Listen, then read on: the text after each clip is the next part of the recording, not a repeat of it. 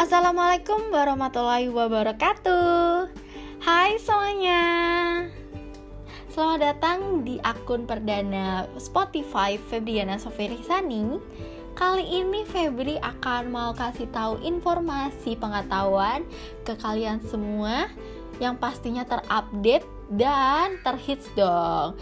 Jadi buat kalian semua jangan sampai di skip and enjoy the show. Okay, untuk tema pertama mengenai six top interviewer in the world. Pertama, ada seorang tokoh perempuan bernama Oprah Gail Winfrey. Nah, kalian pasti udah paham kan dan udah tahu siapa sih Oprah Gail Winfrey ini? Yap, betul banget. Oprah Gail Winfrey tokoh yang hingga saat ini masih mendapatkan julukan dan menduduki posisi sebagai tokoh perempuan yang dapat menginspirasi banyak orang karena cerita kehidupannya yang kelam sedari kecil, namun ia dapat melewati masa itu dan bangkit hanya dengan bermodal keberanian diri, semangat hidup, dan tentunya karena didikan dari sang ayah yang begitu ketat, tegas, dan disiplin. Sejak ia menduduki bangku sekolah menengah atas, ia sudah terlihat menunjukkan kecerdasannya dalam bidang akademik dan kemampuannya dalam berbicara di depan umum, sehingga ia mendapatkan banyak sekali prestasi dan juga beasiswa. Kemampuan inilah yang membuat Oprah Winfrey sudah berkarir sebagai penyiar berita di stasiun radio maupun stasiun televisi sebagai seorang news anchor dan ia mendapatkan predikat sebagai wanita negro pertama termuda yang berhasil menjadi presenter berita secara nasional. Setelah memiliki pengalaman dalam dunia broadcasting, ia pun mencoba berkarir menjadi pemandu acara dan acara pertama yang dia pandu adalah acara talk show dalam program EM Chicago. Namun, acara tersebut hanya berjalan beberapa bulan saja karena namanya yang kian dikenal oleh semua kalangan Amerika Serikat ia pun mengambil kesempatan itu dengan mulai memproduksi dan membuat program acaranya sendiri, yaitu The Oprah Winfrey Show, dengan selalu menghadirkan dan mewawancarai hampir semua tokoh penting di dunia maupun selebritis yang pastinya menginspirasi. Sehingga acara ini pun berhasil menjadi talk show nomor satu dengan rating tertinggi dan terpopuler berskala nasional sepanjang sejarah pertelevisian Amerika Serikat. Sejak saat itulah nama Oprah Winfrey mulai dikenal di dunia dan ia mendirikan beberapa perusahaan selain perusahaan produksinya. Seperti ia mendirikan jaringan kabel televisi berbayar yang bernama Oxygen Media, memiliki radio satelit yang bernama Oprah and Friends, membuat situsnya sendiri yaitu oprah.com, serta sukses dalam dunia industri majalah dengan menerbitkan O Magazine dengan pasar utamanya adalah wanita. Tak tanggung-tanggung, ia pun meluncurkan saluran televisi spesialisnya sendiri, yaitu The Oprah Winfrey Network, atau dapat disingkat dengan OWN, yang hingga saat ini masih bertahan di dunia pertelevisian dan menjadi salah satu saluran televisi yang paling banyak ditonton di Amerika Serikat. Memang, Oprah Winfrey ini dikenal telah menghabiskan sebagian besar karirnya di depan kamera. Akan tetapi, tidak semua sebagai pembawa acara talk show. Ia pun pernah berperan sebagai eksekutif produser, penulis naskah, meminjamkan suaranya ke sejumlah film anak, memproduksi film, dan sekaligus sebagai pemain film yang pernah mendapatkan beberapa penghargaan atau nominasi film terbaik. Sosoknya yang dermawan dan tidak pernah lupa akan kepedulian terhadap sesama ini dengan menyumbang lebih banyak uangnya untuk beramal dan membuat beberapa yayasan. Tak heran apabila kini Oprah Gail Winfrey mendapatkan predikat sebagai miliarder perempuan negro pertama di dunia dan terkaya di Amerika Serikat, serta menjadi tokoh yang paling berpengaruh dalam sejarah dunia yang tentunya dengan meraih berbagai penghargaan dari tahun ke tahun. Wah, keren banget bukan? Ya pastinya dong. Jadi kita bisa petik manfaat perjalanan karir Orpah Gail Winfrey ini. Lanjut, kita ke nomor 2. Ada tokoh yang bernama Martin Bashir. Latar belakang kehidupan Martin Bashir ini memang jauh berbeda dengan Oprah Gail Winfrey karena Martin Bashir ini mampu menyelesaikan gelar masternya dan mulai bekerja sebagai jurnalis olahraga. Namun, namanya dikenal setelah mewawancarai Princess Diana. Selain itu, ia menjadi dokumenter Fly on the Wall dengan penyanyi pop Michael Jackson dan mengerjakan beberapa program maupun fitur dokumenter khusus untuk malam ini bersama Trevor McDonald di program acara ITV. Selama Martin Basir ini berkarir, ia tidak pernah lepas dalam dunia broadcasting. Akan tetapi, tepat pada tahun 2010, ia pernah menjabat sebagai komentator politik namun itu tidak berlangsung lama karena ia mendapatkan respon negatif dari masyarakat Inggris. Kita lanjut ke nomor 3 dan aku yakin kalian semua pasti tahu siapa ini tokoh dan nama tokohnya ini terkenal banget yaitu Jimmy Fallon. Jimmy Fallon mulai berkarir di industri hiburan pada pertengahan tahun 1990-an, yang mana bakat serta kecintaannya terhadap acara komedi sudah terlihat sedari kecil. Dan ia mendapatkan dorongan dari sang ibu untuk mewujudkan impiannya sebagai komedian dengan mencoba beberapa kompetisi lainnya. Karirnya bermula saat ia berhasil bergabung sebagai anggota pemeran tetap sekaligus menjadi co-host segmen dalam program acara Saturday Night Live atau SNL. Sejak saat itulah, ia dapat mengantarkannya pada kesuksesan. Salah satunya saat Jimmy Fallon meraih Emmy Award untuk aktor tamu luar biasa yang menjadi pembawa acara SNL. Akan tetapi, tepat pada tahun 2004, ia meninggalkan acara tersebut untuk mencoba beralih di dunia perfilman sebagai aktor dengan membintangi sederet film dan drama komedi. Semua kontribusi Jimmy Fallon setelah bertahun-tahun berawal dari hobi yang dapat membukakan peluang baginya untuk serius dalam bidang ini dan sempat mencoba berbagai pekerjaan di industri hiburan. Yang pada akhirnya, tahun 2009 ia mendapatkan kesempatan pertamanya untuk menjadi pembawa acara berita di program acara TV sendiri, yaitu bernama Late Night with Jimmy Fallon. Dalam acara tersebut selalu menampilkan sketsa komedi, peniruan identitas, pertunjukan musik, menghadirkan tamu selebriti, wawancara optimis, dan memiliki ciri khas seperti gaya humornya yang santai dan ramah, bukan kritis dan agresif.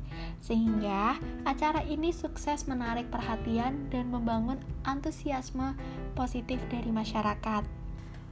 Nama Jimmy Fallon pun menjadi sangat terkenal di Amerika Serikat sebagai pembawa acara larut malam yang populer. Selain itu, Jimmy Fallon juga merilis album komedi yang berjudul The Bathroom Wall and Blow Your Pants Off dengan mendapatkan nominasi Grammy Award 2003 sebagai kategori album komedi lisan terbaik. Dan pada awal tahun 2014, Jimmy Fallon telah mengambil alih untuk menggantikan Jay Leno sebagai pembawa acara di program TV The Tonight Show. Lagi-lagi, acara ini pun menjadi acara yang disukai oleh semua kalangan Amerika Serikat. Jimmy Fallon tidak hanya pandai dalam membawakan suatu acara talk show ataupun menjadi seorang komedian saja, tetapi ia juga memiliki bakat sebagai penulis, di mana ia selalu meluangkan waktunya untuk menulis karya, dan hingga saat ini terdapat beberapa karyanya yang telah diterbitkan serta ia juga mengasah bakatnya di belakang layar dengan menjadikannya sebagai produser eksekutif. Lalu, yang keempat, ada tokoh yang tak kalah menarik, yaitu Barbara Jill Walters. Tokoh perempuan satu ini adalah seorang wartawanti, jurnalis, penulis berita, sekaligus produser televisi Amerika Serikat. Barbara Jill Walters sangat dihormati di Amerika Serikat karena selain salah satu wartawan maupun jurnalis senior, ia pun juga memiliki teknik yang sangat efektif dalam mewawancarai tokoh-tokoh terkenal di dunia dan merancangnya menjadi rangkaian berita utama.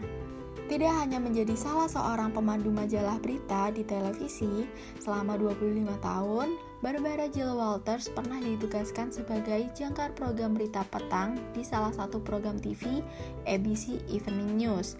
Dan dari situlah ia mendapatkan julukan sebagai salah seorang jangkar berita petang populer di jaringan televisi Amerika Serikat. Selain itu, ia pernah menjadi koresponden untuk World News Tonight with Peter Jennings yang sekarang disebut dengan World News setelah sempat bekerja sebagai hubungan masyarakat di Tex MC Carey dan sebagai penulis di CBS News. Setelah itu, posisinya dinaikkan sebagai pemandu segmen Today Girl yang membahas fashion dan gaya hidup wanita dalam program acara The Today Show. Nah, itu dia perjalanan karir dari Barbara Jill Walters dan sangat menginspirasi banget ya. Cocok buat kita, anak ilmu komunikasi yang ingin menjadi seorang reporter, penulis berita, menyunting laporan, serta mewawancarai tokoh-tokoh terkenal. Oke, kita lanjut ke tokoh selanjutnya.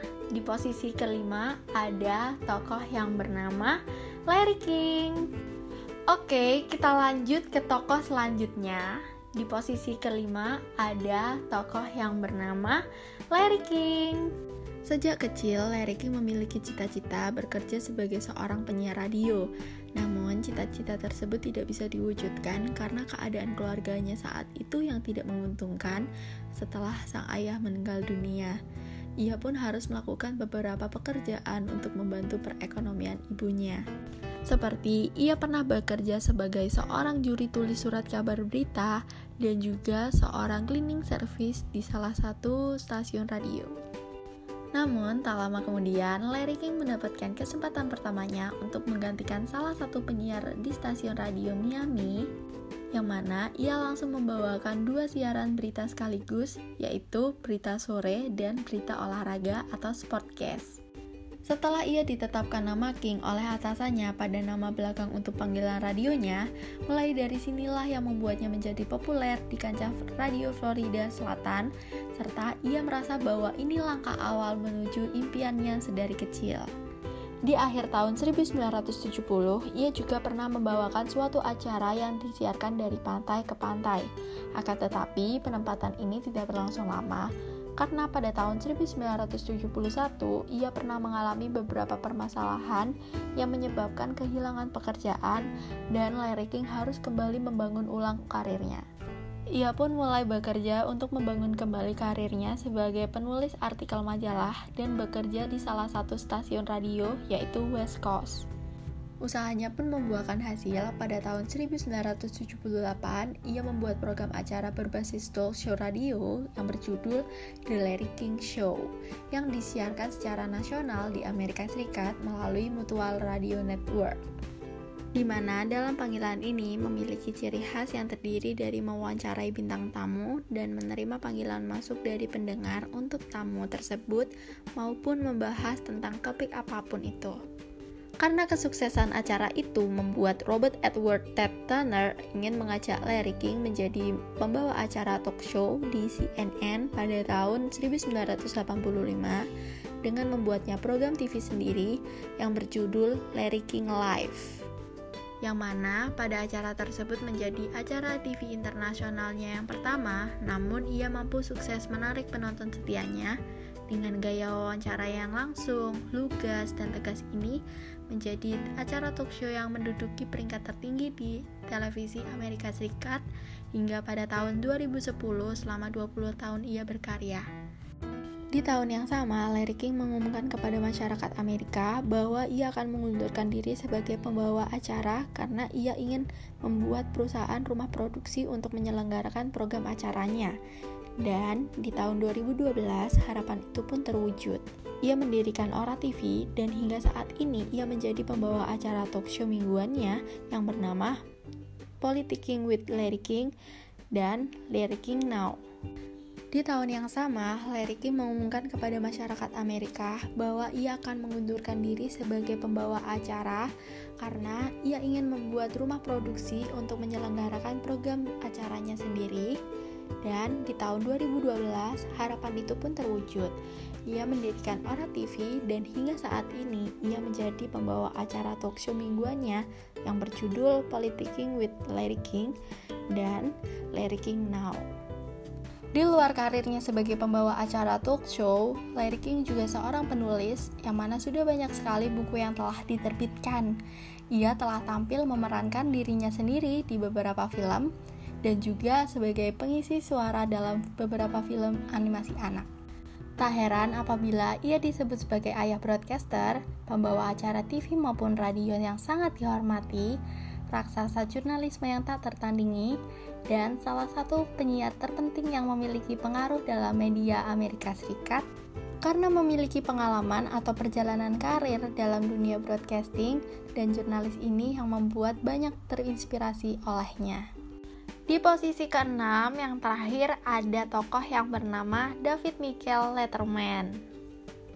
David Letterman memulai karirnya sebagai pembawa acara talk show di salah satu stasiun radio maupun televisi di kota Indiana. Lalu ia pindah ke California untuk menjadi seorang penulis komedi dan pelawak stand up.